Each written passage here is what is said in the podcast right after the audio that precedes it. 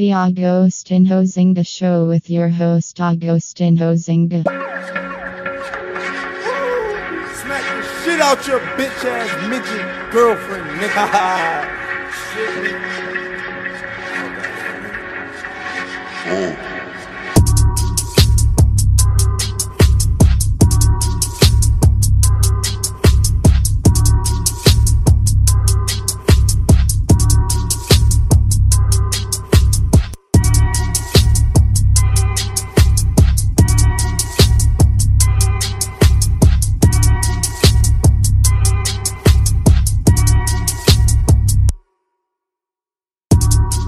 Hello and welcome back to the Agostinho Zinga Show with I, your host, Agostinho Zinga, and this is episode number 597.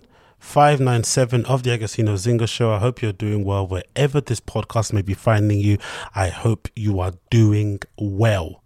It's been a while since I last checked in with you crazy folk, and I hope um, I haven't, you know, disappointed you, some of you, with my absence. I know I probably have, but I'm going to be back bigger than ever as I always promised to do, um, starting this week and just kind of looking at the content because I'll be away for a few days in the middle of September. So I'm going to make sure that I keep you guys fed and entertained during these um, months coming up or this these weeks coming up, especially, especially heading up into winter. Do you know I mean? I need to make sure the content is out there nice and ripe so you guys have something to distract yourself from all the drudgery that's occurring outdoors. But apart from that, how have I been? I've been fairly okay. I'm not going to lie. Um, the training hasn't been going as consistently as I'd want it to be. I've been going to the gym like three times a week, doing the whole fasting thing maybe four times a week, not seven as I would like to do. But as I've got this wedding coming up in three weeks, I'm going to the middle of January, sorry, the middle of September. I'm going to be doing a pretty aggressive weight cut. So if you do see me looking a bit sickly and a bit hollow cheeked, do not be concerned. I'm not on crack cocaine. Um, I'm not taking heroin or anything crazy like that. I'm just going to be going on a crazy weight cut so I can just fit into a nice suit. And then, of course, when I come back, go back straight to normal again. So a little bit of a yo-yo diet, a little bit of a crash diet, just to get me into a nice suit that I want to wear, and then back to schedule scheduled programming. So if you oh back to regular scheduled programming. So I got a bit of the chauvinism creeping in there. So if you do see me looking a bit gaunt, do not be concerned. All things are under control. I'm just doing it for fashion, just doing it for the look. And if you've got any complaints, oh, I can see it's not safe. You should do it more of a healthier way. Sod those complaints, put them to the side. Let me get my suit off. Let me get my look off. Let me get my little fun off for that one day, and then we'll go back to normal after we've finished. Okay? Cool, cool, safe. Anyway, what else I've been up to? Um, over the weekend, what did I do? Oh, so over the weekend, I had um work, of course, as per usual. So that was took up a bit of my time, but then I was also able to attend a rave over the weekend on Sunday. That I'm obviously going to recap you about that later on. But I want to start off first of all by mentioning something I noticed, you know, in my um, gallivanting around town and interacting with certain people who run things, certain people who are involved in certain scenes, certain people who put on events, certain people who may represent certain artists, certain people who are just movers and shakers in whatever industry they're in. And one thing I notice a lot, especially in recent years, that's incredibly different to how it was when I was doing it, because, you know, when I was somewhat involved in a scene and also very visible um, and also very active, I generally didn't really let it define my personality. It wasn't something that I kind of wore um, like a medal, right? I didn't wear like a hat. I didn't wear like a jacket. I didn't have like a, um, you know, um, what's, what's that Baptist church that had those signs about, you know, really homophobic slurs and whatnot? They put them in little billboards. I didn't do all that sort of stuff. I just kind of did my thing. And if you saw me around, then you kind of knew what I was about. But for the most part, I didn't really shout it from the rooftops, apart from when I promoted my stuff that I was doing on my own social media page. But for the most part, everyday life, you wouldn't really know what I was getting up to, right? I just tried to kind of be about the work. But nowadays, I guess because things are mostly social in terms of promotion, in terms of branding, in terms of marketing, it would seem like the people who are involved now, who are doing the work, who are kind of continuing on this lineage of putting on great events, who are continuing this lineage of, you know, being creative and trying to add their little notch to the creative timeline of this city or this world that we're living in, it seems like a lot of them are very hell bent on making sure you know who they are or making sure that they walk around so that you think or you know that they're somewhat important. It's a very strange and weird attitude, but I have noticed it as l- lately anyway. And it's something that's been kind of bothering me a little bit because I never was like that. And I'm really thinking maybe I missed a trick. Maybe I missed a trick not really being a bit up my own ass and actually believing. No, don't get me wrong. I always believe that I'm the shit. I always believe that I'm, you know, incredibly talented at what I do or I'm incredibly capable capable. I always believed that I was somewhat special. You know, sometimes you got delusion in you, and that's my always delusion. I've always believed I was somewhat special, so I've always believed that my success in whatever field that I do is somewhat inevitable. It'll just be a far, it'll just be a way more harder route to get to that level of success because for the most part, for whatever reason, my family and everything that we've kind of done, everything has always come a bit hard to us. It doesn't mean it's never happened, but everything concerning my family, my parents, when they come to their career, my brothers and what they got up to, it's always come really, really difficult. It doesn't mean it never happens, but it just has to, we just have to kind of like claw away at it, you know, stomp our feet in the ground, really hunker down for us to kind of get in level of success. We don't usually get that beginner's luck or first time luck or someone brought you in. It never happens like that for, for us and my family. So I think that's something that's going to carry on with me. So eventually I'll get to where I need to get to. It's just going to take a bit longer than most people. Fine, no problem. But some people out there, I feel like, um, have this really, I think, somewhat outsized ego given what they do. And they really go out of their way to be like, I wouldn't even say obstinate. I don't know what you know what the what the term is. I wouldn't say it's rude either because again I don't know these people, so I can't say it's rude because who knows how I'm coming across that's making them react the way that they're reacting, which is uh, which is what I'm responding to. But there is a certain attitude that exists. It's, maybe it's here, maybe it's just in general in the kind of cultural malaise or cultural atmosphere out there of just having an ego that's way outside of what you're actually doing, and an ego that I think in comparison to other people who have achieved far more doesn't make any sense. And the reason why I bring this up is because number one of Virgil Abloh, RIP to the GOAT. But the times that I met him, even when he was, I would say, when his personality wasn't as well refined as it was towards the end of his life, I feel like, you know, towards the end of his life, he, he came into his own and maybe was a bit more chill in general. I don't know how to describe it, but in the beginning, when I first kind of met him in the middle beginning time stage, he wasn't, he didn't always come across the warmest. Let's just say that, right? But as he gained more success, his personality became way more personable. He became the every the everyman, right? To everybody, like everyone had a good experience, uh, uh, interaction. With, everyone had a good experience with him when they interacted with him. He'd go out of his way to be extra kind. He'd always stop for autographs and pictures and stuff. He went out of his way to really sort of like um buck against a trend of people who have got big jobs or are really big wigs in the industry and also being up their own asses. But I also noticed Virgil Abloh aside that the higher up the person that you Like imagine if you, you also meet like a Karl Lagerfeld, RIP the GOAT, or like somebody else like a Tom Ford or like a Marc Jacobs. Usually those people are always the safest. The actual people who are the creative minds behind these brands, the creative people behind these, you know, agencies and labels, wherever whoever these people may be, they're usually the nicest people. It's the ones below them who are the cunts. So it's the ones who are like the, you know, the assistant to the guy, the I don't know, the receptionist to the office, to the studio, um, the area manager, whatever it may be, whatever level that's, uh, that exists below the seat, the, the kind of, the CEO, the founder, the kind of visionary, the brand or the agency or the studio, those are usually the cunts. And I never really understood it because for the most part, you're just working a job. So this sense of entitlement that you have about something like that doesn't make any sense because you're just an employee and also relax. But sometimes I think to myself, maybe I miss a trick. Maybe that's what I should have been doing when I was doing my thing. I should have had more of an outsized ego. And maybe with that outsized ego, people start to believe that you are who you think you are. And then that allows you to get certain opportunities or allows you to open certain doors or put in certain position. I don't really know, I'm not really too sure.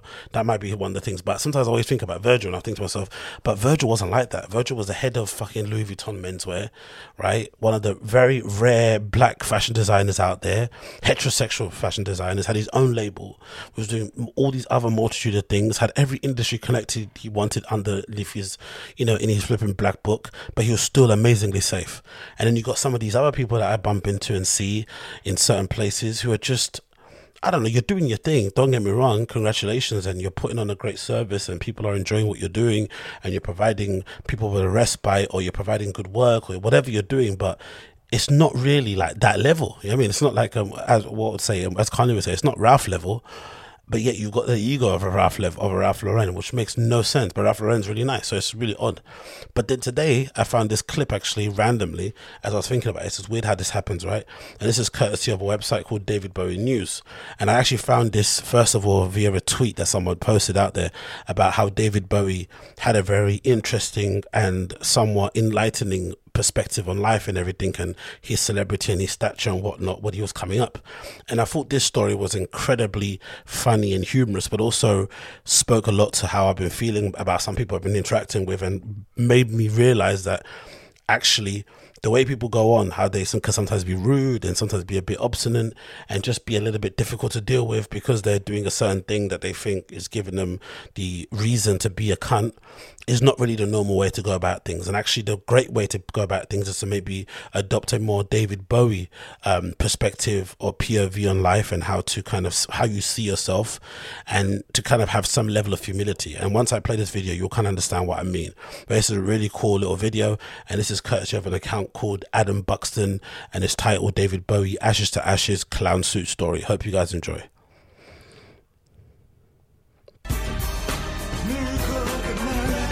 And cut. Okay, everybody, let's reset. David, you got a two minute break. Tommy, let's get those girls. Hello, son. Don't suppose you got a spare Ziggy? Did you say a spare Ziggy?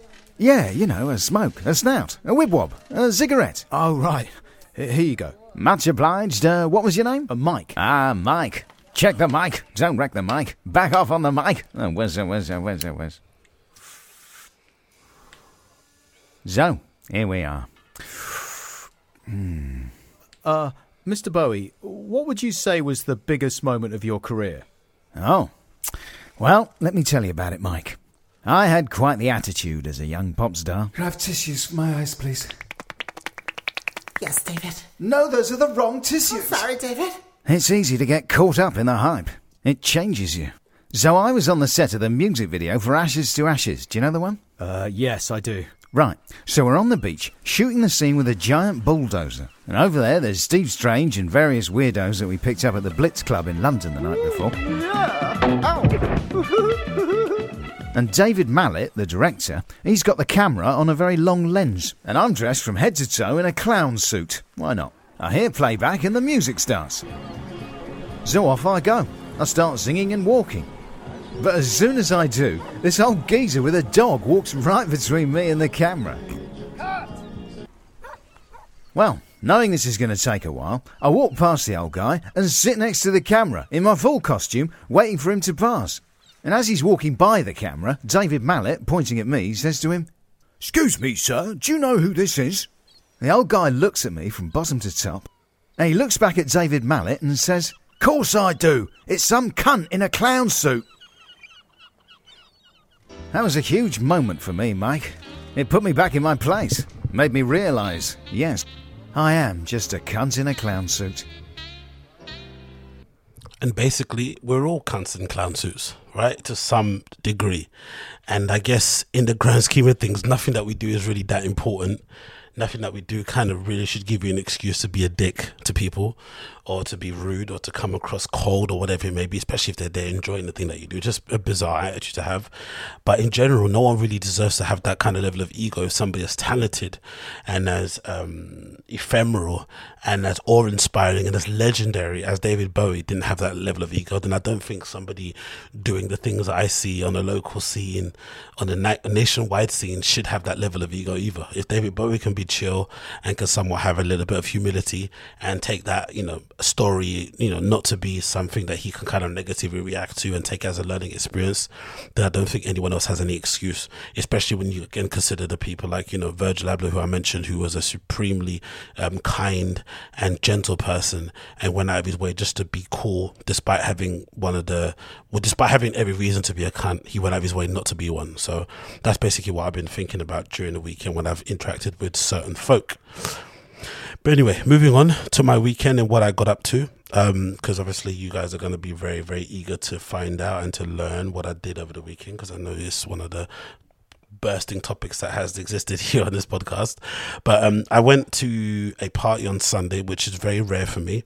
Um, but I went to an event um, courtesy of E1 and Labyrinth. Obviously, you guys know I've been to a few Labyrinth events over the last couple of years. It felt like because they do a lot of stuff with DJs that I, you know, I'm big fans of, like Dixon, like Âme, like Jimi Jules, like Tricks and stuff over the years. And then, of course, I went to the um, the day festivals that they do also that have been pretty interesting in terms of uh, spectacle in terms of something to go to. Um, the whole day festival thing is something that usually I don't think works that well here in the UK, but they've done a really good job in terms of getting that to work, especially at the scale that they do it at, especially with the people who they're booking and whatnot, etc., etc.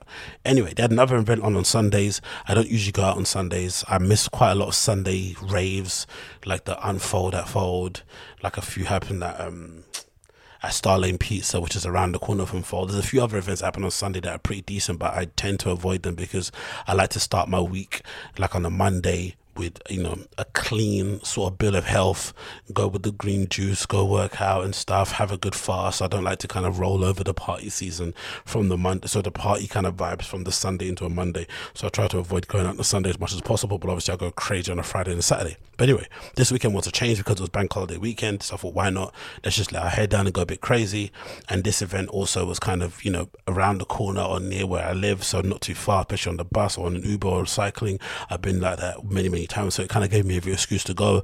And over the last couple of years, I've kind of fell in love with E1 in the same way that I kind of fell in love with Fabric. I was a real big critic of Fabric, a real big critic of E1, mostly because of their security. And I think in recent years, they've probably done a little bit of an upheaval and change the people who do security at E1 and at Fabric. And that's really made a big change to how I perceive the clubs. Fair enough, the booking people have probably changed too, or their booking strategy or vision of what they're doing. You know, for sure, you can tell for Fabric they have a lot more eclectic events. They cover a whole, a wide ranging, um, you know, genres and DJs and stuff. It's not just the same old kind of um, old white guys that they usually booked in the past. And the same can be said for E1. They have a real broad range, everything from like, you know, sex positive parties, like kink parties, all the way to like traditional house stuff all the way to like weirdo shit, all the way to like scene stuff like from possession and whatnot. They cover a real good breadth of it. So I do like to go to those type of places. And also for me personally, I think the sound system at E1 is always really good. I love that massive speaker wall they got that's absolutely blaring out the tunes and sometimes can absolutely wreck your ears. I love the two different rooms that they have. They have very different vibes. The main room is a bit more spacious and easy to kind of find a corner to chill in. And the second room is usually a little bit more grungy, a little bit more straight to your face a little bit more, um, just a little bit more intense in terms of the lights and how they put the smoke in there and how high up the DJ is. So I do like the overall feel of it. So, you know, it was kind of a win-win when it comes to that event. And of course, the DJ DJ is playing in terms of Âme, who's also part of Innervisions, in terms of Henrik Schwarz, I've never, who I haven't seen live in a very long time, and Jimi Jules, of course, who I'm a big fan of also. So um, Sunday rolls around. So Sunday rolls around for for the event for me to go to. Me and a friend obviously end up going there, and the first thing that I ended up doing that is something that I don't really do that often when I go out is that I decided not to have any alcohol. Well, not to have any alcohol there. I had a couple of drinks before I left. I had like a little top couple of tonic wine things I usually get. You know the Magnum stuff, the typical stuff that black boys drink before they go out. But I decided this time around to try to do a raving experience with no alcohol and just sticking to the class A substances. And for the most part, it went pretty well. And to the point where now I'm thinking that this might be my general way of kind of doing my nights out because I felt way more refreshed in the morning. I didn't have a crazy hangover. My partying didn't spill into the Tuesday. It just kind of, just when I got home, I was just basically tired because I essentially stayed until 7 a.m. anyway, um, or right until the end, maybe about half six. I think maybe the lights officially came on. But in general, I felt way more fresh the next day than I would have done if I would have done the combination of the Class A and the alcohol. And it led me to believe that maybe alcohol, as crazy as this sounds, maybe alcohol is more destructive than Class A on a day-to-day basis because I would imagine most people probably can't afford to buy many drugs on a daily basis, especially if you're doing some of the better stuff. And maybe alcohol, because it's so cheap and readily available, is easily um, abused, etc., etc. But I had a really great time honestly. Um, you know, for the most part, we just went and did like little runs to go get bottles of water and stuff, which were quite expensive. Don't get me wrong, for a nightclub, right? Two fifty for a bottle of water is crazy, but still, you got a nice chilled bottle of water that you could easily kind of pop open and close the lid if you need be, and just a generally a cool and chill vibe. I was able to party, listen to everything, remember my surroundings, and just not be sloppy or be messy when I was kind of partying. So I definitely would um, advocate or you know, um, encourage people if you're like me and you do enjoy to go out a lot, especially on the weekends. Try to have a couple of weekends where you maybe go out and don't drink as much, or you don't drink at all, and see how that goes. Because I really do think that it's a real big indicator to why you're out there in the first place and really will reveal your intentions. And I feel like for me, for the longest time when I was going out, I had some troubles that I was kind of dealing with personally. And I would maybe treat going out as an escape from my everyday life, right? I didn't really like the position I was in, my life and my career goal, whatever. Something was happening at the time, right? And I like to kind of go out and just completely get blacked out to the point where when I come back, so to, to the point where I'd forget my everyday life, but of course the next day it was still there. So it was kind of a weird and bad way to kind of go about those sort of things.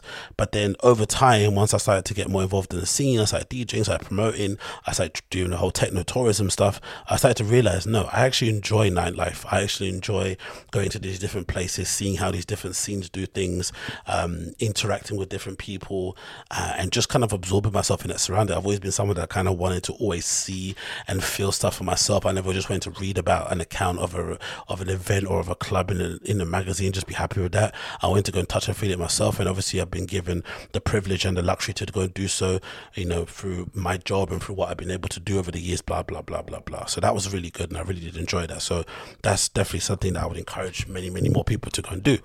The, and then once we rocked up to the event, as per usual, the organization when it comes to getting in to E1 is always kind of A1, um, very easy to get into. They've got the barricade set up around the club. You queue up. Um, the first security guard you, you kind of get in touch with wants you to see their ID, and I'm guessing that's just to kind of root out anyone that's going to be waiting around for ages. Get to the front, and then you, they say you have you need to have ID physical, and then you haven't got it, you have to go home again. So not to waste your time, they just quickly screen you, make sure you got your ID.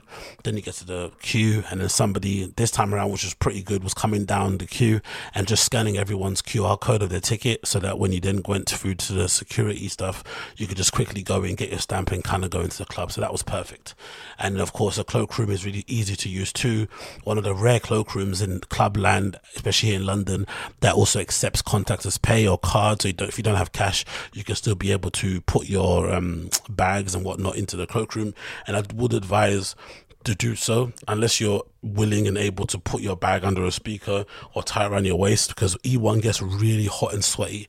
The entire club is like really, really, really sticky, and there's a real lack of air conditioning in that entire place. So I would recommend if you do go to E1, do put your bags and coats into the locker, sorry, into the cloakroom go into the main room, and of course, we spent most of our time um, listening to Henrik Schwarz and, and Âme playing a five hour set.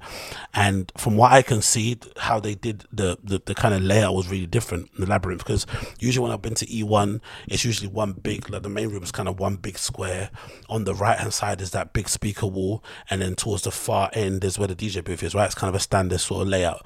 But this time around, Labyrinth, I guess, in, in order maybe to boost the ticket sales or just to kind of offer a different experience to the punters, they had had a VIP package, and um, they also had a table service sort of package. Tables, no, we'll say table service, but table service. So what they did is that on the edges, um, they kind of did these like barricades where they had these different sections where people could basically have their drinks kind of put on tables and whatnot in big little, you know, in those massive things you see in Soho clubs massive containers for the people's drinks and ice and whatnot. And then they had some staff who were kind of walking around there who were able to kind of serve people and whatnot whenever they kind of had their drinks. So that was a pretty interesting setup, which was a bit weird to kind of get our head around because it kind of made the club way smaller and sort of packed everybody into the middle like sardines. But overall, I think the vibe was pretty decent for the most part because it seemed like everybody that was in those kind of VIP sections was also dancing and having a good time too. There wasn't a lot of posers or people trying to look pretty.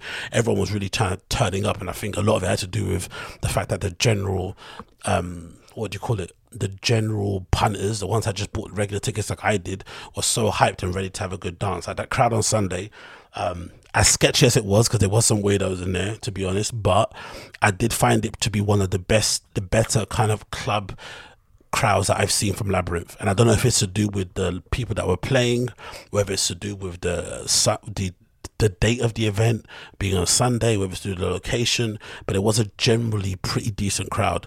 And I think that kind of added to the entire ambience of the event that we was in. So we bumped into a few friendly faces, a few cool people, had some cool random conversations, and generally it was a really, really good night. And I think in terms of playing, in terms of playing, it was so nice and cool to see Henrik Schwarz play.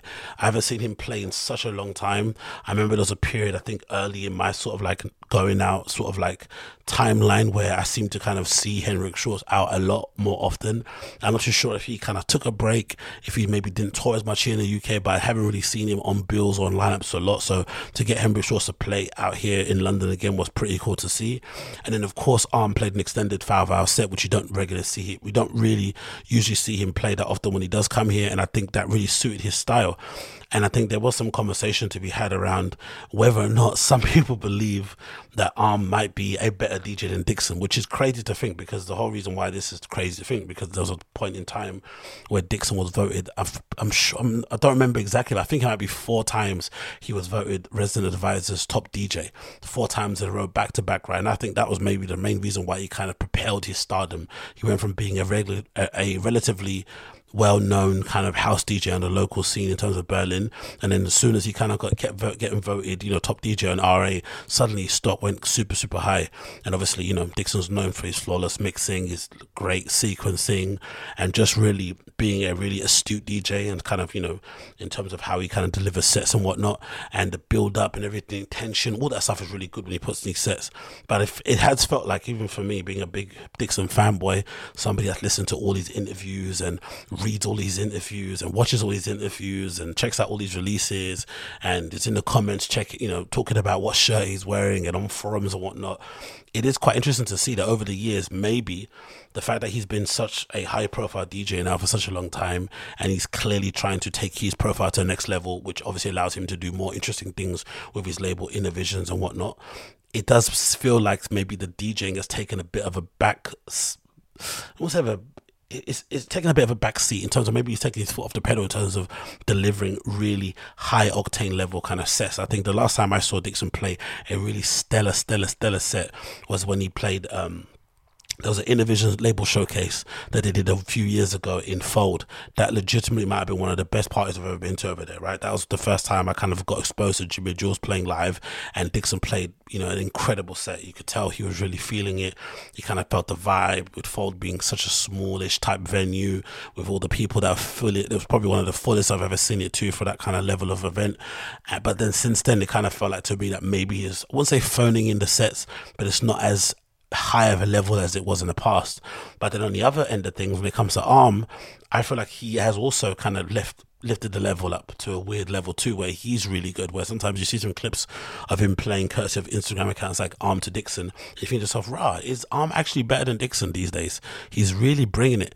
And I think this set um, in E1 maybe solidified it to the point where maybe I think like if Âme isn't better than Dixon, he's definitely on the same level. They're not as kind of, you know, um, the levels aren't as far off as they were maybe in the past, which is obviously a good thing. I think overall as a label, right, you still want, I think if you're Dixon, you probably still want people like Tricks and Jimi Jules to surpass you in some way because it makes the label stronger if they have all these killers and they don't just want one person bringing all the food in, right? Because there was a point in time where Dixon was the only one really getting all the bookings.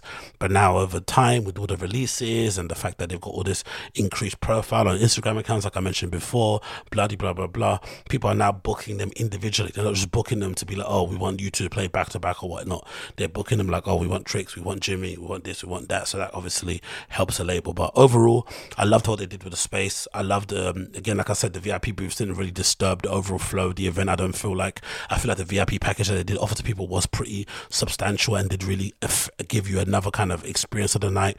I managed to get a VIP wristband of some random person. So I was able to slip in and kind of see what the experience was like. And the VIP wristband allowed you to basically go around the back of the DJ, where the booth was, which was a pretty sick, you know, place to be to kind of check out the DJ up, up and close in that kind of way. And obviously, you got the ability to go to the VIP little sections where they had the tables and stuff, which was really cool too because they had loads of ice in there. And for some reason, people just left their tables and left their drinks unattended. So I was able to grab some ice and kind of keep myself hydrated and whatnot. So that was pretty nice. And because I wasn't on the alcohol, you know, I kind of left that to one side, but that was pretty cool to see. So the VIP package, although it was a little bit overpriced in terms of being 50 to 60 pound, I think 50, I would have definitely um, have jumped on it if I was there, but 60, 70 is probably not, you know, it's probably a little bit more uh, expensive than I would like to spend. But if you're going to go out and not drink, maybe you could maybe afford to do such a thing. But overall, I thought the event was really well put together and everything, and I really did have a great time. And um, here's a quick video compilation I put together featuring Henrik Schwarz and Âme playing. I'm going to play a bit of it and skip around. Hopefully, you can hear the vibe and feel the atmosphere. And of course, oh, last thing to add to, I liked whatever they had these things. If you can see the video, there's these weird kind of projection screen things going on around the back and the top of the of the venue.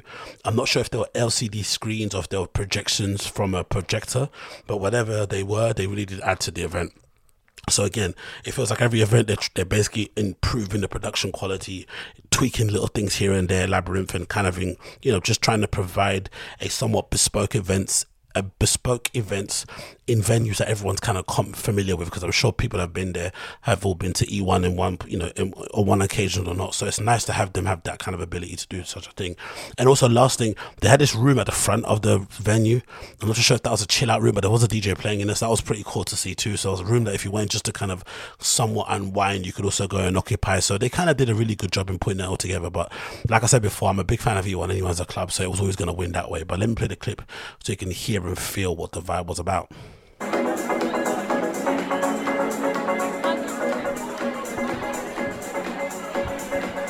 This is Henrik Schwarz.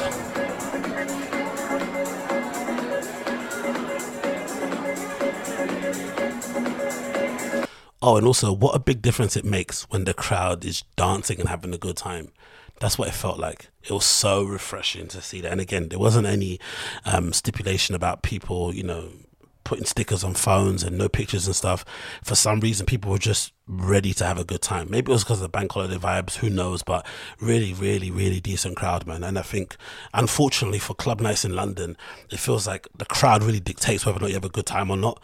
So you know, it doesn't matter what the what the promoter does, what the venue does, what the DJ does. Sometimes if there's a shitty crowd, it just will ruin your night. So that can be a little bit disappointing because it's completely out of control and completely out of control of the people that are putting on the event. But this time around, it really did work. The crowd did a really good job to add, add to everything. So big up everybody that came with the good vibes.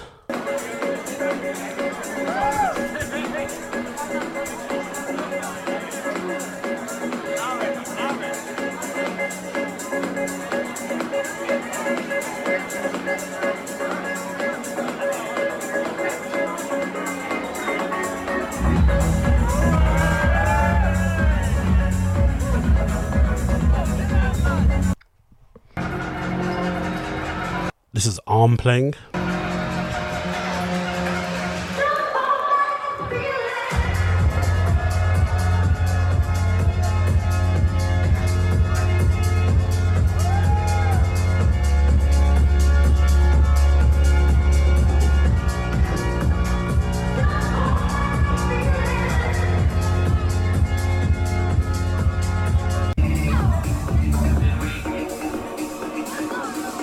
Schwarz. Let me fast forward to a bit more Âme so you can hear a bit of that.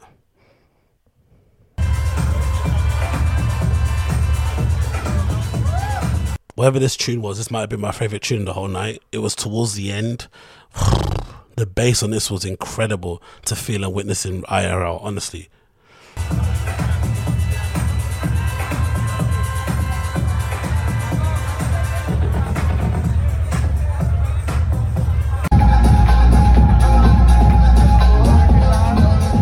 This is towards the end when they're wrapping things up. They turn on the lights for the last like um what 20 minutes or so, which is a bit weird and kind of put you out of the you know put you out of the flipping zone because you're basically aware the lights were on and stuff and tripping your balls out and your IP balls dilated and whatnot. And everyone had the girly face, uh, high face in the morning, but it was quite nice. It was a quite a nice little refresher. I mean, it before you headed out, so you wasn't completely blinded by the daylight as you walked out.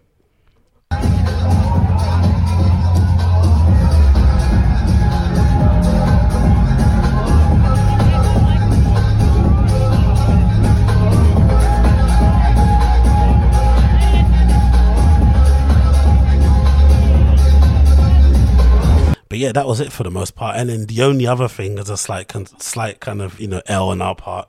We did, or I did, try to get a picture with Âme at the end, like a big fat groupie that I am. And of course, that wasn't possible because I guess he had to rush off, or he wasn't really in the mood to take pictures or whatnot. I don't know what the deal was, but that was a little bit cringe, a little bit embarrassing. But hey, I think you know, being a fan, I think for the most part, is a good thing, and also being an unapologetic fan that's also you know interested in meeting these people in real life is actually nice. I feel like despite sometimes how the reaction, how they might react or how they might come off in terms of being rude or maybe not exactly giving you a response you want, I think it's also always nice to kind of let people know who you're a fan of, that you're a fan of them. Do you know I mean? It's always nice to them for them to see that you're a real, real fan and you actually kind of pay attention and follow them for real. And you're not just here for the hype and bloody blah blah blah. But you know, unfortunately, we weren't able to get a picture with Âme. But hopefully, next time we see him, maybe we will get a picture. Maybe we will.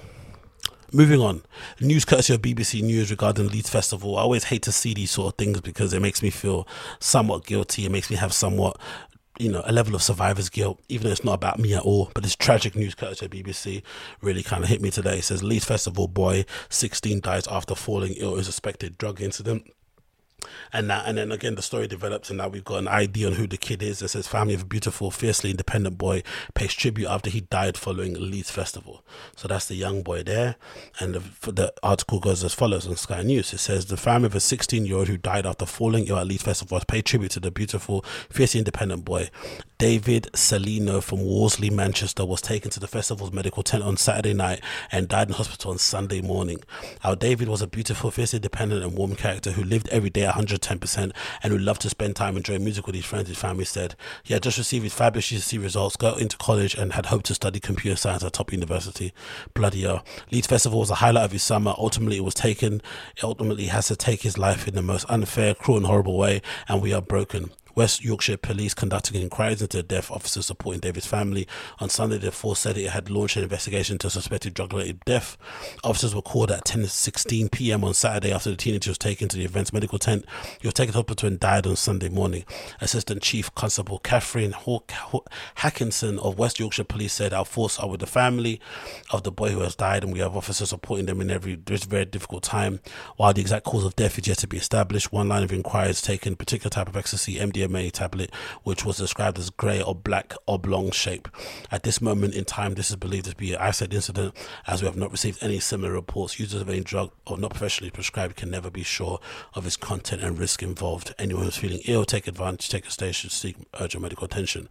The reason why this hits home is because obviously, as I mentioned previously, I went to an event on Sunday, you know, E1 and Labyrinth, uh, featuring Âme and Henrik Schwarz and uh, Jimi Jules and I went there under the proviso of trying out a new thing, which I don't usually do, which was basically stay off stay off the alcohol and just stick to taking a couple of pills, um, in order to kind of you know add to my night's enjoyment, which is definitely something that I don't usually do. I usually do get on the alcohol pretty heavy and then combine it with the drugs that could sometimes get you a bit loopy, but usually that's kind of what people do when they go out to these sort of events. But over the time, especially nowadays, where I've kind of been dialing back my going out and my ability to recover has been dwindling. I've had to kind of find a balance, and I thought the only balance really to make is to sort of abstain from one or the other. Maybe totally because abstain from any drugs and alcohol, or or choose one and just stick with it. So I decided to just stick with the pills and decided, hey, I know I can probably only manage to do one or maybe one and a half the whole night anyway. So why not just leave off the alcohol and just kind of enjoy the pills as I kind of go along and kind of hydrate myself throughout the day. And of course, the next day, I kind of felt really fresh. I didn't have a burnt, crashing hangover, um, which you know instantly made me realize how damaging the effects of alcohol can be, especially in combination with drugs. But sometimes the, the sad, sad thing about this sort of stuff is because when you read the article, of course, it says there were no other instances you know that were kind of reported incidences were reported right when this kid fell ill so clearly it was something that he just was unlucky with, or maybe he got a bad batch, like he was the only one that got it. Um, but it is really unfortunate when these things happen. And I feel like in general, maybe these deaths as well could be prevented in some way if there was a more open um, line of communication when it comes to drug use. I feel like for the most part, especially in the UK, there is this sort of taboo around drugs. Um, there is this sort of like um, hear no, see no evil, hear no evil when it comes about it. People trying to basically bury their head in the sand, but we know through statistics and stuff, you know, England, London has really high usage of drugs, especially when it comes to stuff like cocaine and whatnot. Right, you find crazy um, amounts. I think one point I remember reading an article that London or the UK had the highest amounts of cocaine users or usage in the entirety of Europe, which is absolutely insane. You remember that report too one time where they found really high traces of cocaine residue in the Houses of Parliament and shit. So clearly, it's kind of infiltrated every part of society. It's not just affecting people in the working class, you know, middle class or upper class. It's affecting everybody. Everybody is somewhat um, affected by drugs, the effects of it, or fans of it, or consumers of it, whatever it may be. But the con- conversation around safe drug use, the conversation around um, safety is not really open. It feels like everything's kind of done in shadows or whatnot. Even when you have to get your stuff tested, you kind of have to send it anonymously. It's all cloak and dagger stuff. And I think that doesn't really help when it comes to kids and them wanting to take drugs because there is no honest conversations around it, right? There is no kind of, oh, where can your concerns be met um, with some level of consideration and not be judged and whatnot. So kids are going into these kind of things, wanting to, A, impress their friends, wanting to also be naughty and do something, and just wanting to take a chance. And it can sometimes, you know, end really badly. But it's also just, un- maybe it just might be just pure unluck, unlucky imagine, imagine purely, purely unlucky. His entire group of friends could have also taken the same batch of pills and they could be completely fine and it affects somebody completely differently. But I also want to say that maybe also there should be a conversation around encouraging kids to also go, especially when they're in at this sort of age, that so those kind of developmental age, especially when I was going out, most of my time used to be spent around just drinking loads of alcohol. I wasn't even taking drugs that much at that time at all. I don't think I started really, really late. But there should be a conversation around just being able to enjoy your nights out sober. I know there's a lot of Gen Z kids who are really into sort of alternative um, way lifestyles when it comes to you know maybe or you know diets or eating you know when it comes to avoiding gluten, being vegan, being vegetarian and whatnot. But I would like that conversation to be extended into stuff like drugs and alcohol also, where they get to the point where maybe this newer generation aren't that infatuated or kind of gripped by the hooks of alcohol and drugs as maybe my generation was, millennials and whatnot. I think that might be a good way to go about things because unfortunately us brits don't have a middle gear. There is no such thing as a you know second gear. We try to we basically go all the way to the end. Um we don't really take any half measures or half steps. So maybe that's really affecting us also. But i would like to see that kind of happen a kind of a maturity when it comes to nightlife um where it doesn't have to always revolve around drugs and alcohol. Because i see that a lot when i go to berlin. Like for everybody that gets you know that crashes out on GHB. There's also an entirely big scene of people who just go out for the vibes, who go out, drink a club mate, and just chill. They don't do anything. Do you know I mean? They just go out and just basically pay for a cloakroom and just buy club mates with 10 euros. As many club mates as they can with 10 euros, and that's exactly it they do.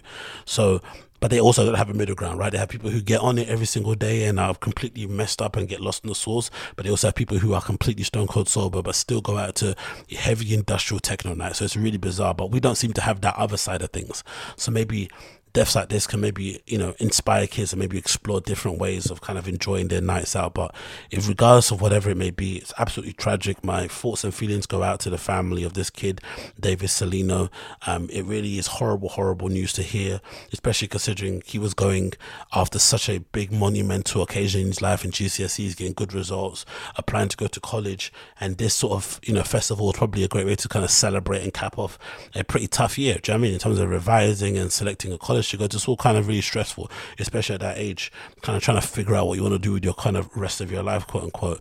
So you would imagine, you know, going to Leeds Festival and seeing your favorite bands and artists play would be a good way to sort of like cap off the year and sort of kind of get ready before you head into going to college and starting the next chapter of your life. And then for it to end in such a in such a catastrophic way is really really sad. Um so yeah thoughts and feelings go out to his family and friends and everyone connected with the guy. It really is bleak to read this man but i think uh, these conversations need to be had in open and hopefully um some good can come off the back of this tragic news in it so again rip david salino rip david salino moving on from that, we're going to head into some sneaker news. Now, I want to talk about these cactus plant flea market Nike Dunk Lows, quote unquote, overgrowns. The news around them is as follows. Allegedly, they were meant to come out a while back ago and they were meant to come out sans this sort of kind of crazy fur overgrown monster kind of um, things they got on top of the upper right? That's how they were meant to come out. But then for the most for some reason they got delayed and it was said that the designer for cactus plant for cactus plant flea market went back to the drawing board. They wanted to make some additions and changes to it to kind of really make it make them her own and then that's when these were added on top of it, which is really interesting because you don't really see that often when it comes to Nike collaborations. Um, you know, usually when you see an image that gets leaks of a collab, they usually come out quite soon after. Whether, whether it's because Nike get nervous and think because people have seen it too early, they might get put off it regardless, or I don't know what happens. But you rarely see a leak of a shoe from a big collaborator that then goes back to the drawing board and gets edited again. Usually, you just stick with what you see, or maybe a slight tweak. But this is a complete design change that completely changes the entire entire sort of like silhouette look and feel of the shoes. And weirdly enough, I know I shouldn't like them and I know I should be kind of dissing them, but I really, really like them. I like whatever style, I like whatever this is, whether it's a Grinch thing, whether it's inspired by something else. But I think they look so loopy in the same way that Jeremy Scott Adidas looked really crazy and kind of far out there and really different from what you'd see out in the market, that these are quite refreshing because essentially it's still a dunk that um, the cactus plant flea market person has basically reinterpreted or re you know reimagined but it's been done in a more interesting way which is why it made, which is what made the first edition of it so interesting even though I said I didn't like it it still made it interesting because at least they tried to kind of you know, make it their own. The the midsole is kind of a bit messed up. The uppers are a bit tweaked, so it doesn't actually look like a dunk, but it is based on a dunk kind of base and model.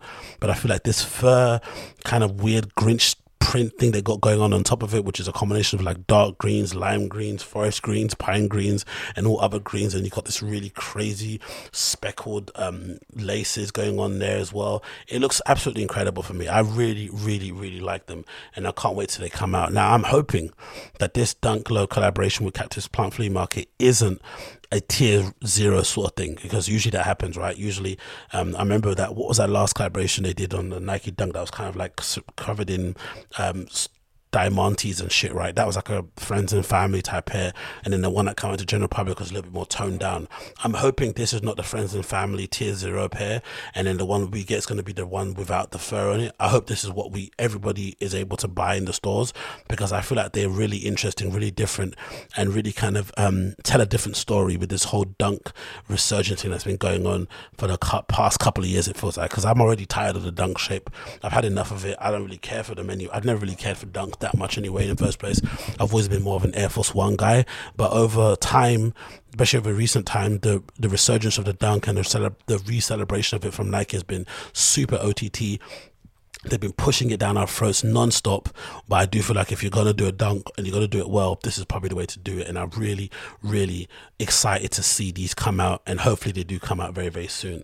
I think there's another picture here that i wanted to check wanted to show you just yeah so additional pictures here courtesy of over under which look absolutely sick especially once they're kind of taken you know courtesy sorry of an account called private selection i think they're a podcast in the show or, or a store or something but they put together these really clear pictures pictures that kind of show exactly what they look like. And essentially, because at first when I saw them, I thought the fur on the top um, or the, the material, whatever it may be, was um, was removable. I thought it was like a skin, similar to kind of what um, Travis Scott did on his Air Trainer ones. He had that kind of sort of like tent thing that you kind of you know uh, button up and whatnot. I thought that was the same thing with these, but clearly it's not. Clearly the upper is going to look the way it's going to look like that I've seen here in the picture because you've got the laces that kind of go over it which is going to be interesting to see how people lace them up because how you're going to be able to find the holes with all this fur covering it.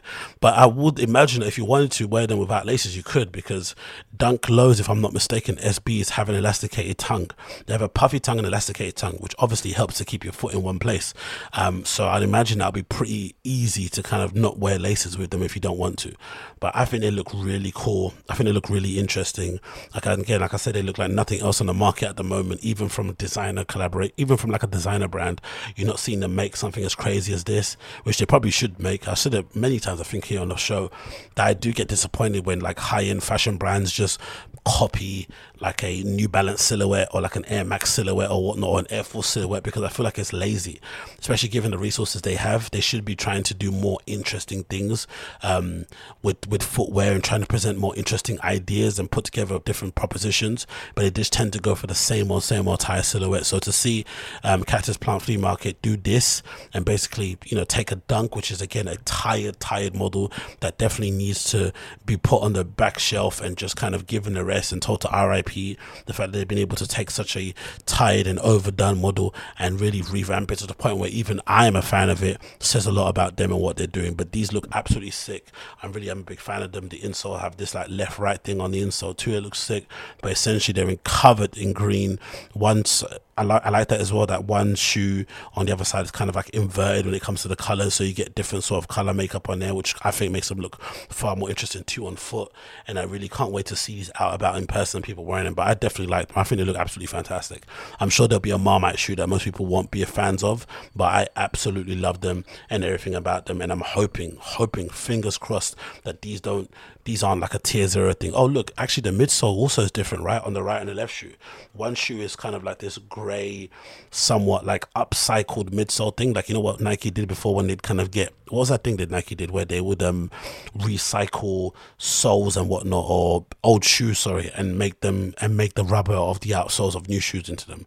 I think they should put that option on Nike ID too. So one side of the shoe, I think it's the right, has that kind of gray, um, speckled, recycled type look, and the other is a dark brown, sort of like a muddy sort of look. So that's pretty cool to see from the out in when you're wearing them. So that's a really, really nice addition. So you got, you got the brown outsole and then you got the grey outsole on them also. But yeah, these look absolutely hard.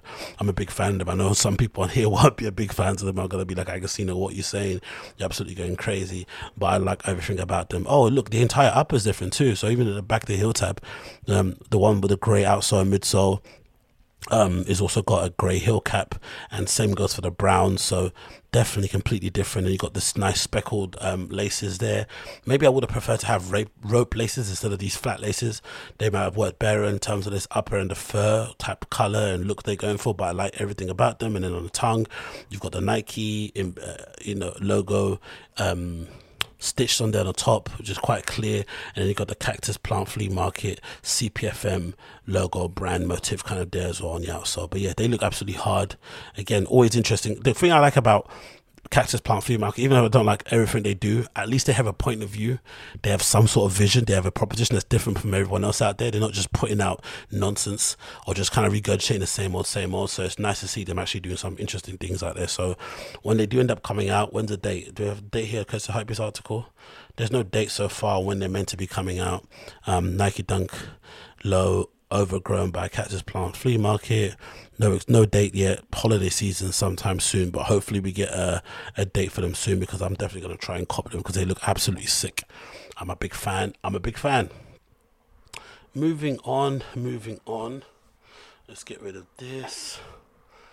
Uh, we've got this news. This is quite good news. I have to be honest, right? Because I'm, I have to be completely honest. I've been a bit frustrated and annoyed about this kind of back and forth and the fact that it wasn't coming to an end and people having debates and arguments online and the designer himself seemingly uh, appearing to be somewhat unaware of how he's coming across or how idiotic the whole entire thing is. It just was a shit show from everybody that was involved in it, right? But this news is courtesy of Nice Kicks, which I think is really, really good. And it says as follows It says Nike and John Geiger reached settlement in trademark infringement lawsuit. As you guys would know, um, John Geiger makes these essentially, you know, he's kind of flip or rip of a Nike Air Force One silhouette, and he does them in these really cool, interesting colors and materials and whatnot. And he's been kind of doing this for a very, very long time. I think the reason why I'm familiar with John Geiger, if I'm not mistaken, were from those Air Force Ones that everyone was wearing for a while ago. I forgot the name of them, but he essentially took an Air Force One high and stitched loads of different swooshes on them. Do you remember? There was like different swooshes. I think they're like four or something on the side, and I thought those looked pretty sick. So I'm kind of familiar with what he does in general, but you know, he's been kind of famous as well for doing these um, shoes, the GF ones that he's been kind of pushing out there. But essentially, you know, it's just an Air Force One kind of updated with his kind of logo on the side applied um, maybe different proportion, different materials, but essentially it's the same sort of silhouette. And then Nike decided enough was enough. They didn't like him copying um, what they were doing and profiting off of it, so they decided to sue. And then John Geiger responded with a counterclaim, I think, where he was essentially arguing for the right to copy, um, which was absolutely bizarre. And I think on social media he was kind of you know flipping out and going crazy, which makes a lot of sense now considering he was going up against Nike, multi-billion dollar company. He essentially his whole entire livelihood and the future of his family was basically on the line because if they if they would have you know took it to the nth degree and got awarded a crazy settlement, that could have, that could basically bankrupted him to a point where he could never make anything again. So maybe his flip outs online made a lot of sense. But me personally, um, even though I'm not a fan of Nike, even though I'm not a fan of customizers, sneaker customizers in general, I feel like the creativity in the sneaker customizing scene is at an all time low. Most of these guys have no creativity, no imagination whatsoever. They just repeat and regurgitate the same things again and again and again. Essentially, they they are as culpable as Nike are for putting out retros continually. They don't really make any new interesting silhouettes. They just take the same old shoes everyone's wearing nowadays, like Jordans, and update them with a you know the same old tired um, sneaker flipping customizer updates like python leather and snakeskin and all this sort of garbage stuff that no one wants and then kind of overprice them to the point where it doesn't really make any sense where you're paying like a thousand pound for something that's been quote unquote handmade. It's absolute bullshit. I would much prefer those guys to use their talents and their skills of craftsmanship to actually develop and you know make their own actual shoes from the ground up. Why not? Especially nowadays in this market i feel like the appetite for people to wear something that's in that's kind of new and unique and you can't really get in a lot of places is there and people are willing to spend the money, um, why not make something new and interesting in terms of a shape? Why just take the same old thing that Nike are putting out there and just kind of do your spin on it and then charge more for it? It just doesn't make any sense to me personally.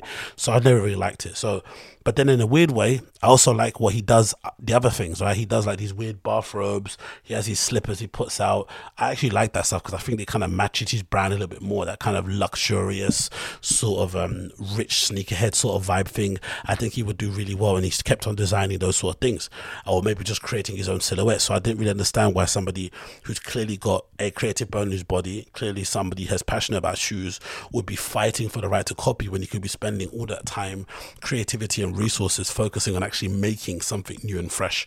But hey, I'm not him, so maybe there's more to the story. But anyway, this story and this conclusion is definitely something that brings a smile to my face because hopefully this means John Geiger will go and focus on making some cool and interesting things instead of trying to leech off the back of what Nike have done and fighting for the right to copy because I think that's absolutely redacted.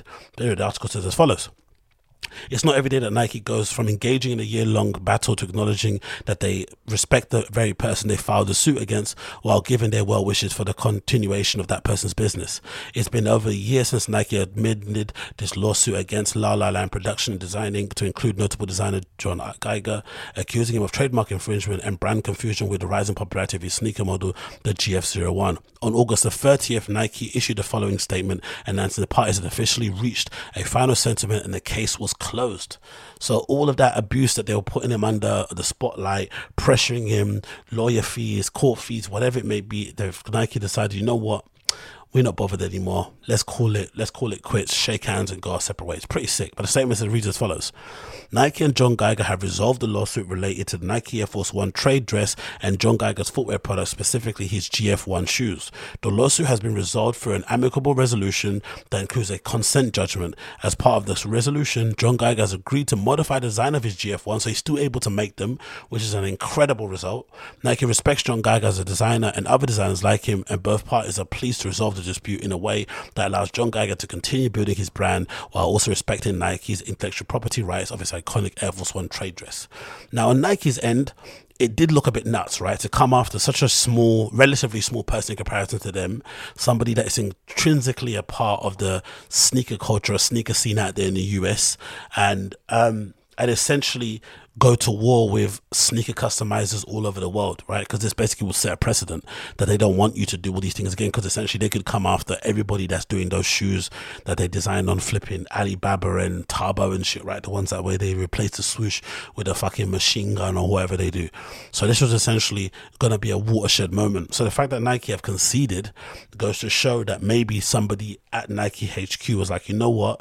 As much of a reason we have to sue this guy, and we have every reason to do so, it also isn't a bad. It also is a very bad look in terms of optics. It makes us look crazy Nike already look crazy, especially when it comes to retros. They already look crazy, especially when it comes to this updated shoe that's coming out at the moment. This fucking reimagined Jordan 1 they've got coming out that's going to contain a fake receipt from a mom and pop store, which is really insulting considering what Nike did to the mom and pop industry in general, right? They essentially decimated it by basically making them or forcing them to buy 500 fucking product styles if they wanted to get one shoe that they really wanted, right? So essentially they killed independent retail stores from stocking Nike products to the point where I don't think even Nike, even full, look, I don't know which one, Big Brand doesn't stock them, but regardless, Nike killed the mom and pop stores, but now here they come with a Jordan 1 um, reimagined, which they're going to artificially age and then also include a receipt that makes it look like you bought them from the 1980s, like a little yellow sort of receipt with, from transfer paper sort of thing. So obviously optic wise and how they perceive themselves is at an all-time low. Um, the quality standards of nike is on all-time low. How they release shows how they release shows shoes and how you know the ability to sneakerheads to get pairs is really really bad. Um, the sneakers app is an absolute failure. Everything around nike and you know the backdooring of stuff you got marcus jordan backdooring shoes. Again marcus jordan thing has he got his fucking account taken away from him? No of course not. So all these kind of different rules different people.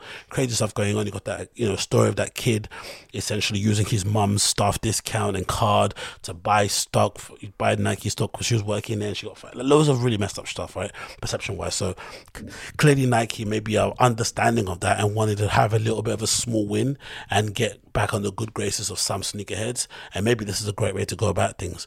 But also, I feel like it should serve as a wake up call for people like John Geiger, sneaker customizers of the world, right? Because I always felt like sneakerheads in general are really cringe, right? From there's a guy recently I saw who's basically showing off his um Virgil Abloh Louis Vuitton Nike Air Force Ones, and he had his car wrapped in the same sort of colorway. Absolute cringe. There's nothing worse than sneakerheads that kind of turn furniture into trainers or have boxes of shoes all over the living room and put them into perspex boxes. Like absolutely ridiculous. I hate everything about it, but there's also an issue when it comes to sneaker customizers because they're not very creative or inventive or interesting in their designs. They just do the same old stuff. They basically retro the same shoes, add python leather to it in crazy colors or whatnot that no one really wants to buy, and they want to charge you five times the value of the shoe or whatnot.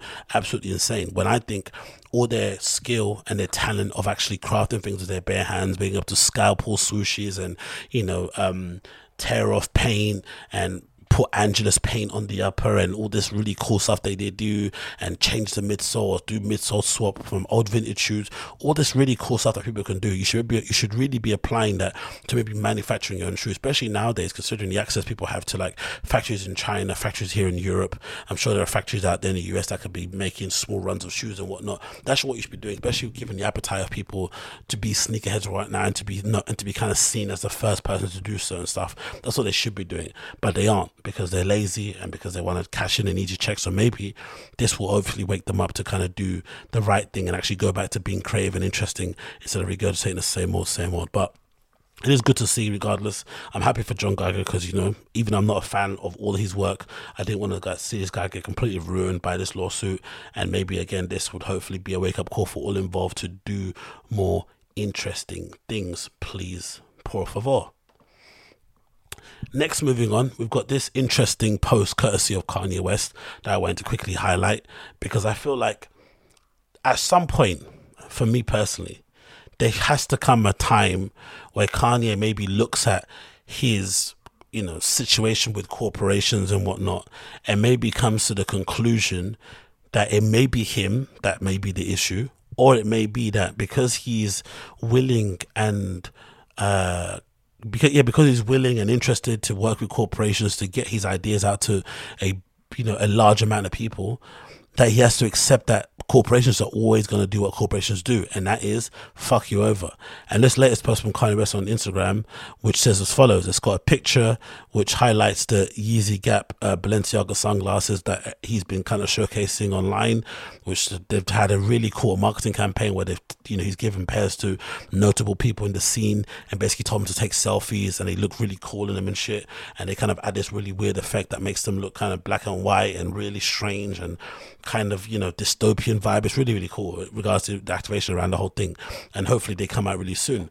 But he's had a picture of them on the desk, and I think this might be a different. Um, version of them because they look a bit more iridescent. There's a lot more of a different sort of color on the frame. They're not just silver. They kind of got like a little rainbow purpley sort of like feel to them. And then the caption he's read is read as follows: Gap held a meeting about me without me. And we've heard this before from Kanye because he was moaning, I think, about um, a recent Adidas slide that looks eerily similar to a Yeezy slide. And then I think he also moaned about the release and how things are being made and put together. And also, yeah, that's the thing he moaned. He moaned about the Yeezy Day, where essentially um, Adidas put together a special day, kind of like Air Max Day, where they re released loads of old Yeezy models that maybe didn't sell as well. Maybe they reproduced. I'm not really sure what the deal was, but essentially it was an opportunity for Yeezy fans to get a hold of colorways and shoes that maybe they missed out on throughout the year, right? And it was really successful.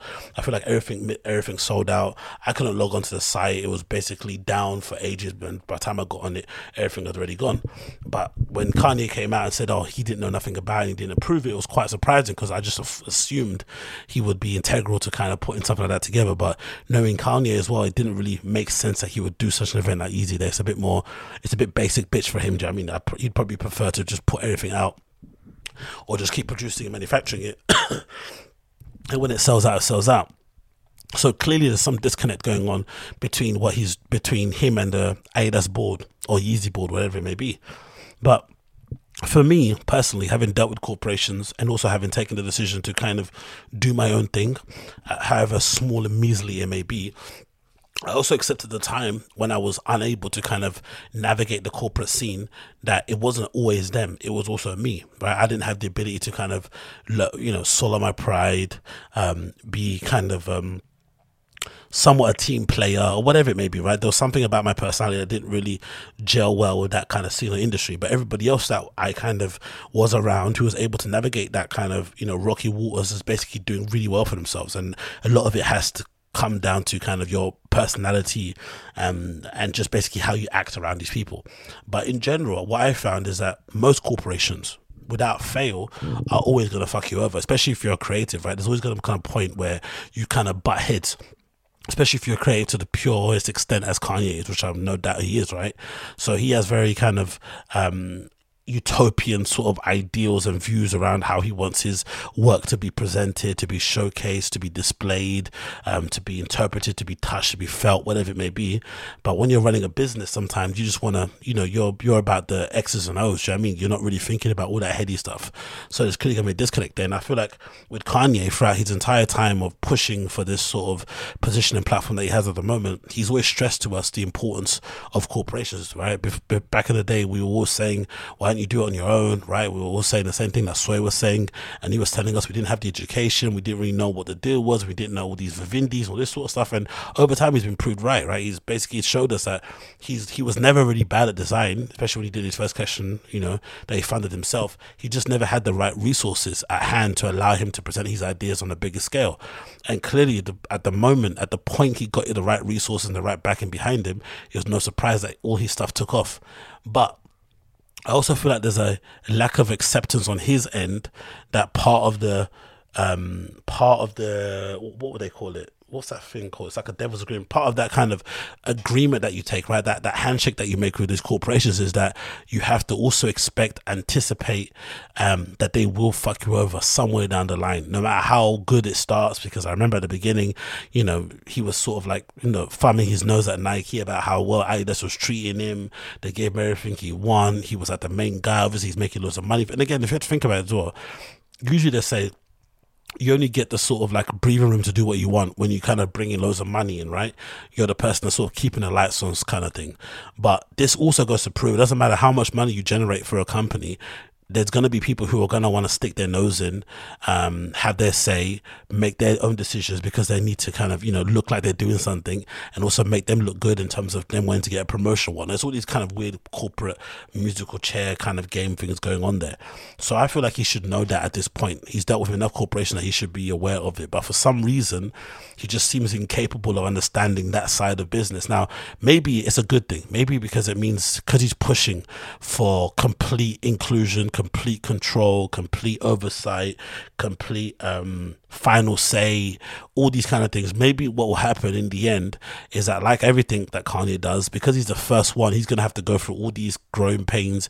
He's going to have to take all the bullets. But then further down the line, when the next generation come up and they have their own deals under Adidas, under Gap, under Balenciaga, whatever they may do, they will have a far better time navigating those waters and they'll be given far more autonomy in what they do because they've kind of learned from the lessons of previous years. Because I always felt like for me, if you're a big corporation and you have the ability to collaborate with somebody as high profile as Kanye, who's not only really correct, not only really creative and does really great work, but he's also incredibly commercially successful too. He sells products and puts bums in seats in terms of tickets and whatnot, and shifts units. You should just give them a short window of opportunity, a short contract, three to five years, give them complete carte blanche, go crazy, and when it ends, it ends. Handshake and move on. But obviously, corporations get greedy. They see the dollar signs, they see the money coming in, they see the sales. They keep adding years on. Then they start to stop. Then, then they start to spoil the sauce and start to add their own ingredients. And then there's too many chefs in the kitchen, and then it all implodes. But I always felt like if you've got that kind of person, once in a lifetime kind of artist or creative, somebody that can kind of you know execute on all those different planes and smash all those fucking different verticals or whatnot they call in business, just give them a short leash give them three to five years, tell them they can do what they want, bring whoever they want in, um, support them as much as you can, and then shake your hands at the end of it and continue on. That probably should be the way, way to go about things. Um, but yeah, let's see what happens going forward. We should see the developments. Um, it would be a really interesting and weird turn of events if he ended up going back to Nike after everything that's happened with Adidas.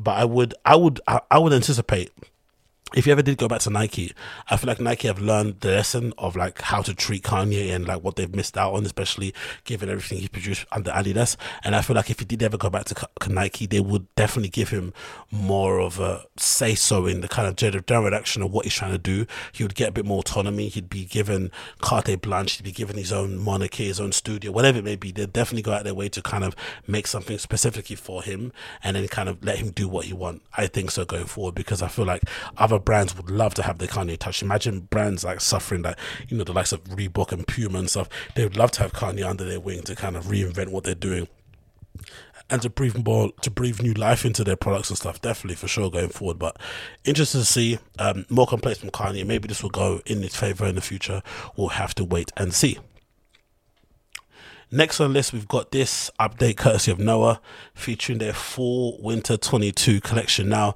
I've said on here plenty of times, I think when I featured the J. Crew collection, I feel like Noah Babenzien is somewhat maybe maybe losing the magical touch that he once had, which to me is a real shame because I've been a real big fan of Brendan. Um, I feel like um, his work that he did, especially early on in Supreme when he wasn't that well known, when he was kind of doing it behind the scenes, I feel like was some of his best work ever.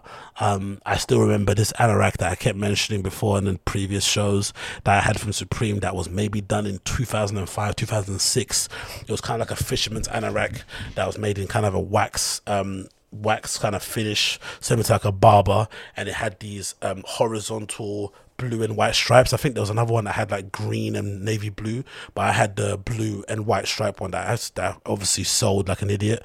And there was another jacket too that I had that was a fisherman's anorak that was like grey and red that I remember Aaron Bondaroff modeling that I'm pretty sure Noah was responsible for designing too. So that Brendon Babenzien was responsible for designing the um, creative director behind Noah and obviously the former design director over there at Supreme. And obviously then he went to go, you know, restart his brand Noah and kind of put that back into prominence. But the early seasons are kind of so the, the tail end of Supreme Supreme around the time that he was working in, and the beginning of No was really, I think, some of his key um, creative times. I feel like he did some of his best work there. But obviously, over time, as Noah's gained in popularity and output, and probably investments come in, and you just need to sell and shift more units, do more product offerings.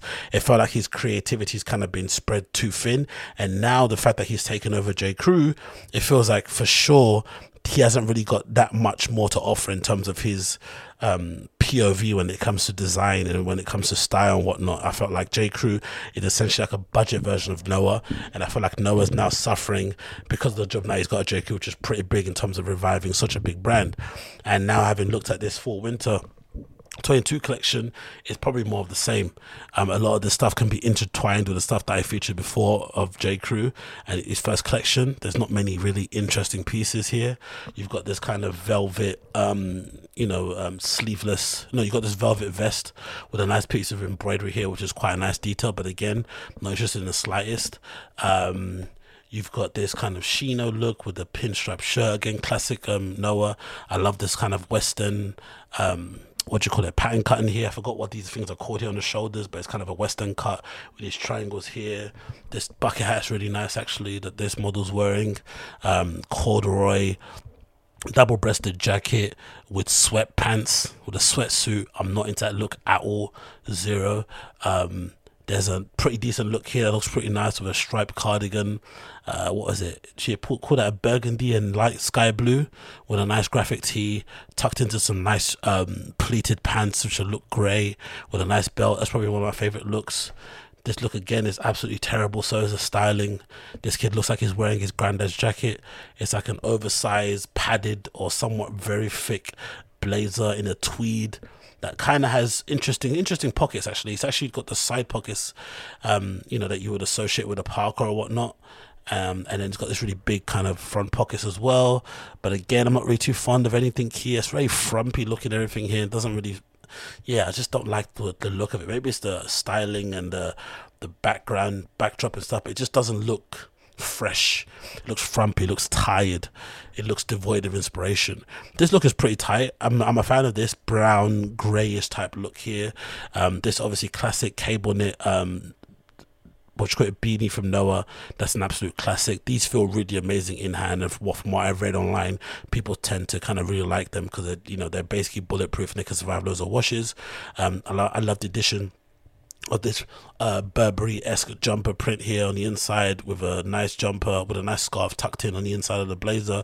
That's a really nice styling tip and detail there with these kind of moccasin loafer type things going on there.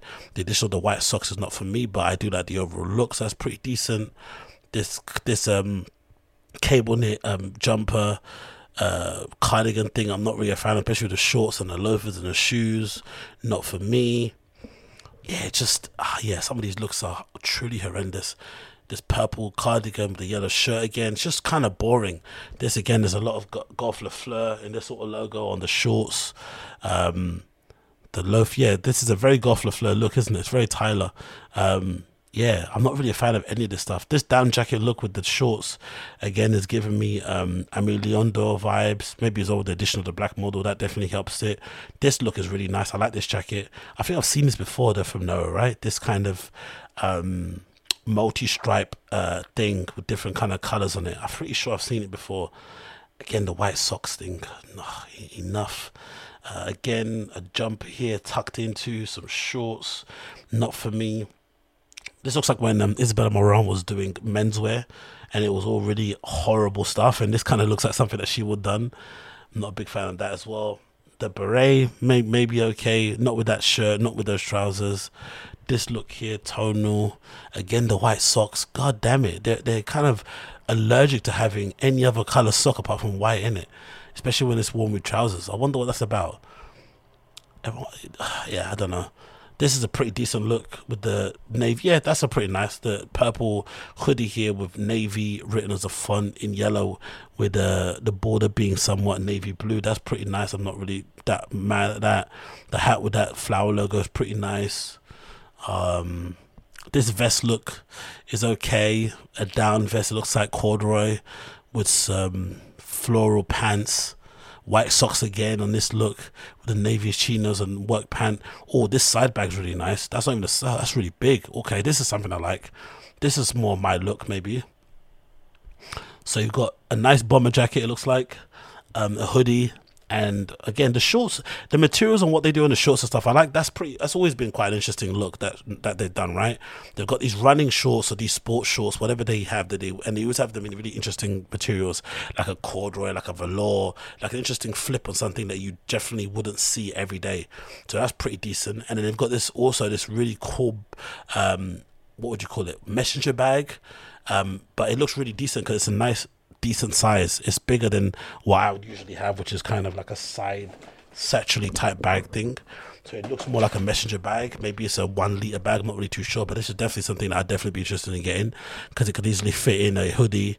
You could stuff that in, definitely enough to fit in a couple of books, some wireless headphones and whatnot. That's pretty decent. But again, the rest of the looks are really, really shabby, man. Like, what the fuck are those trousers? They got these like corduroy type trousers, right? With corduroy combat tr- pants, basically. Yeah, not for me. I'm not feeling that at all. Zero. Um, again, the tr- yeah, this is horrible. Some the suit's nice. This is really decent. There's a double-breasted suit that's got a really wide leg as well. That look really cool. Sans shoes. I'll swap the shoes out. No white socks or whatnot. Just get some classic um, loafers or some derbies, and then get some black socks as well, just to kind of break it up a little bit. Um, there's a nice camoist type jacket there with orange pants. Decent. Again, I've seen that kind of color combo and that styling touchdown a million times, so maybe not a big fan of that. Chinos. Like, the, this is a good look actually. The polo with some red sh- with corduroy shorts with the white socks and the blue vans. Not mad at that at all. It might be one of my favorites. Pardon me. But yeah, overall, not the biggest fan here. There's a Red Hot Chili Peppers logo here, which again similar to the Golf Le Fleur type vibe. That beanie's pretty decent in terms of a color. That look is absolutely horrendous. I don't know who walks around with an overcoat that size wearing shorts, but hey, maybe they do in New York. Um, you got these. yeah, this is so bad. It's just inconsistent. It's not. It's not even that bad. It's just inconsistent. Very patchy. There's some good pieces here and there, but overall, when you look at it, it just looks fucking terrible, man. Like, what are these shoes? Like, what are those? These kind of house slipper things with these light blue jeans. Like, this is. I don't know. Maybe this is what guys in Dime Square wear. I don't really know, but this is not running over here in London. I don't. I don't know about the look at all in the slightest. Do you know what I mean? Um, but this look is pretty nice. Again, the, the suiting is always really impressive. I feel like they probably are really underrated when it comes to the suiting.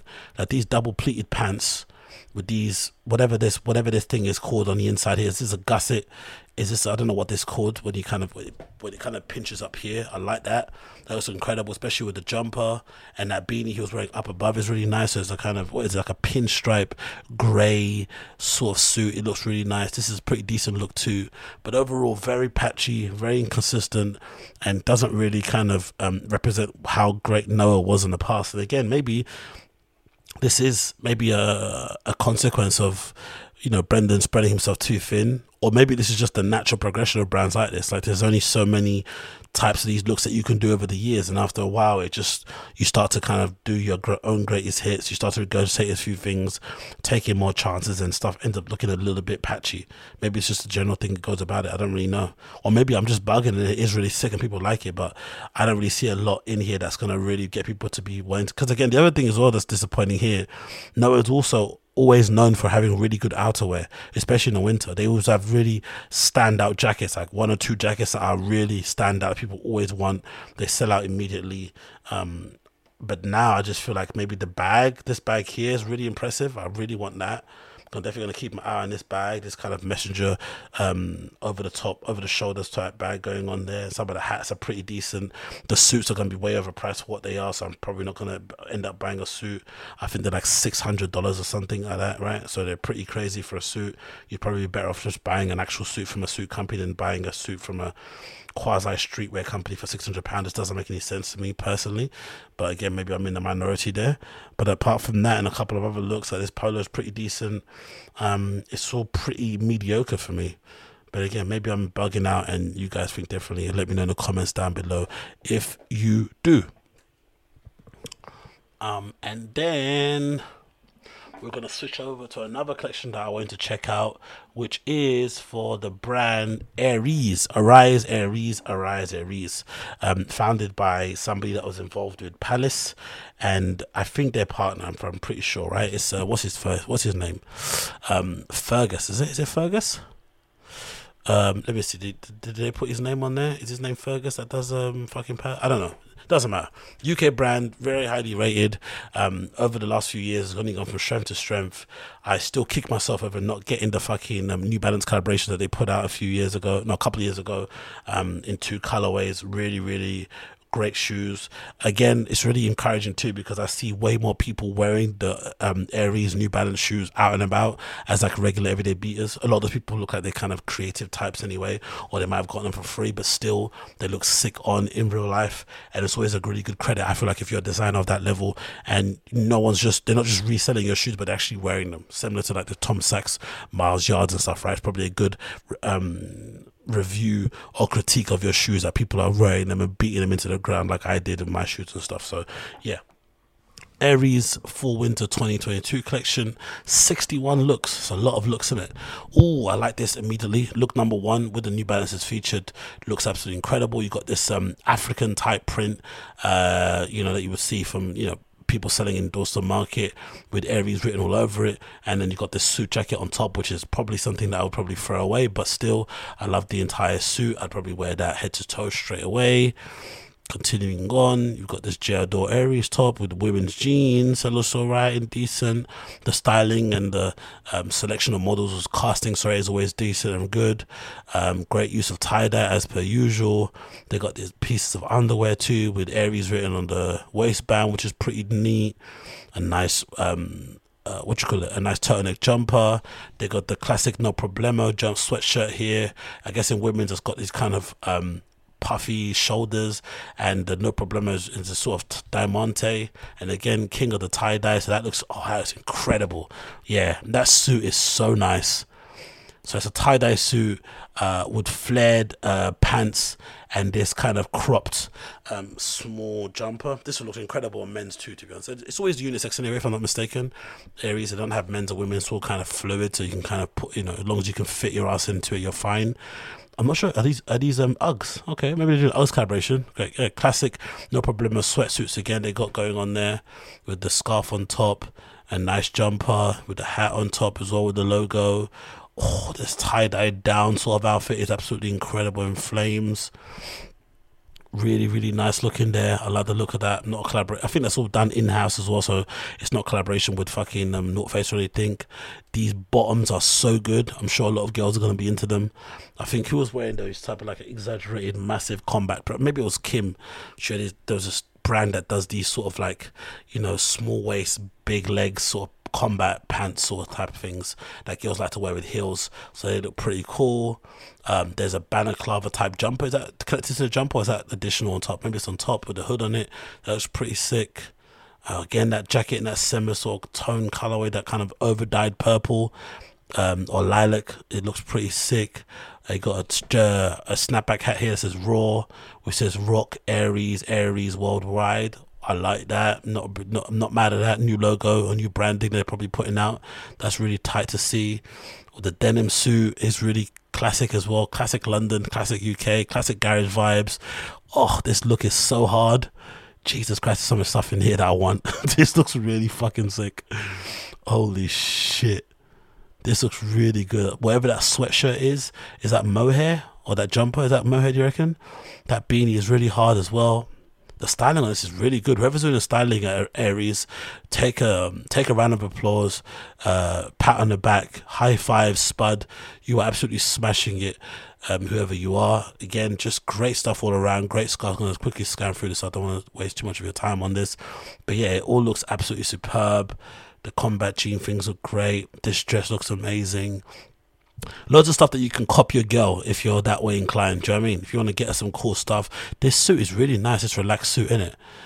Oh, it's got elasticated waistband with the blazer, or maybe that's a different. Maybe the that'd be interesting if they made suit trousers with elasticated waistband that are really relaxed. I wonder if they are. If these are just sweatpants that have been mixed with a suit jacket. I don't really know, but they look really cool. I like that entire look. I'd wear the hell out of that straight away. Um, great look here also, like a little twist on the Dickie sort of hoodie thing. I like that logo on the hat with just a classic A on there. That looks really cool. I'm not I'm not mad at that. And yeah, just everything looks really nice, man. They've got big cowboy boots there. Um, wherever that is. I like this also. Wow, it looks really, really good. I'm going to put the link actually in the show notes so you can check out yourself and flick through. So I'm not kind of boring you with these videos if you're not watching this. It's pretty average to see all this type of stuff. But oh, this cardigan's really nice with the football helmet in the back, Hell Witch written on the helmet. again with these um what do they call them Aries always do a really good version of this whether a fleece these sort of like you know um sleeveless fleece or the fleeces in general they do really good um versions of these season in season out so that's not surprising. Or there's a great varsity jacket with the raw written on the back of it also. The wash of the jeans is always incredible really good. Oh even look how big the back pockets are. I wonder if these are definitely based on a really old pair of jeans in it because that style is really something you don't see too often. How it bellows out there on the waist and has these massive back pockets. That's really cool. Again, a nice suit jacket. I think there's a bag there too. Denim jacket. There's a nice little belt there also with the Aries written on it. All good, good, good shit, man.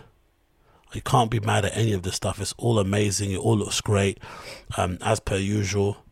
Um, and again, check it out if you're that way inclined. In it, Aries Fall Winter 2022 will be out. I think probably relatively soon in it. But yeah, I love I love all of it. To be honest, I'm a big fan of everything that they put out. And again, for me, it's a quintessential London brand for the most part. I see these clothes and I can immediately see people that I've known in yesteryears wearing them. It immediately collects with my upbringing and my interest and all that stuff. Oh, look at how hard this shit is. What is that? Is that a newsprint? um suit. What is that? Oh, it's all prints of like Jesus Christ and shit. Is that taken from like postcards? I'm not really too sure, but it looks really sick. It looks like all these really weird um, Catholic images of like Jesus Christ. I wonder if these shoes are to come back out again. They're to re-release a New Balance. Or they're just trying to tease us with them anyway. But they look so nice. I really regret not getting a pair, man. Damn, damn, damn. But yeah, Aries Fall Winter 2022 will be available when when this is in our Hypebeast article.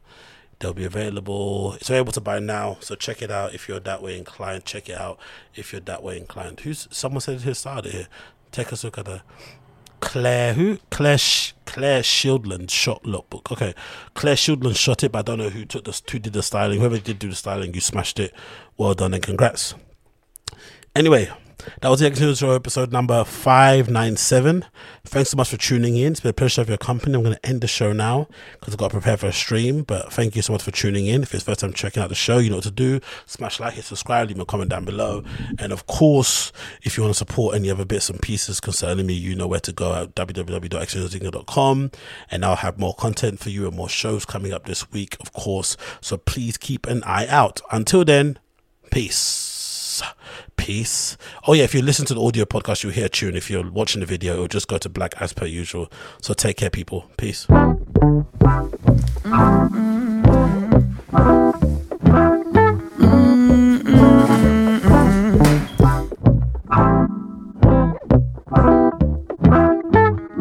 If you my nigga, you my nigga then. Twin. Thick or thin. I was a kid when my brother went in. Now you little brother the man. Kinda like Pac in a butter rim. Couple M's. Cut a check. Cut the film. I got that Glock for my brother now. I spin a block for my brother now. I did a lot for my brother now. You better watch for my brother. You gotta watch my bros. I'm finna cop for my brother. You call the cops on my brother. You don't know part of them struggling. That shit ain't nothing about nothing. If my brother said let's slide, well then my sister sliding too. It ain't no slipping on this side. I got my grip and found my groove. And if they blitzing on the squad, I swear to God it's bad for you. When there's nothing else they thought I would do. My brothers ride though. My brothers ride through. My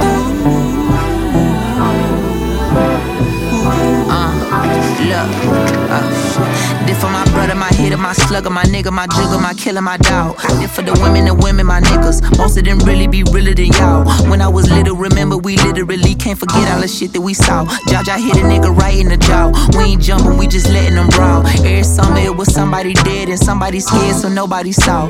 He in jail and somebody called, collecting a bill or somebody boss. Laid off, gon' stay in the bed. Hell nah, what the fuck you undid? All that stress and taking care of the kids. Give us something that can take off the edge. From the minute I got in trouble, got a whipping for nothing or something my brother did. I never snitch, I never done no sucker shit. Cause he'll hush for me if it was him. He'll bust for me if it was him. So you know it's all toasted. When it come to my brother and him, our world wins spin your back again.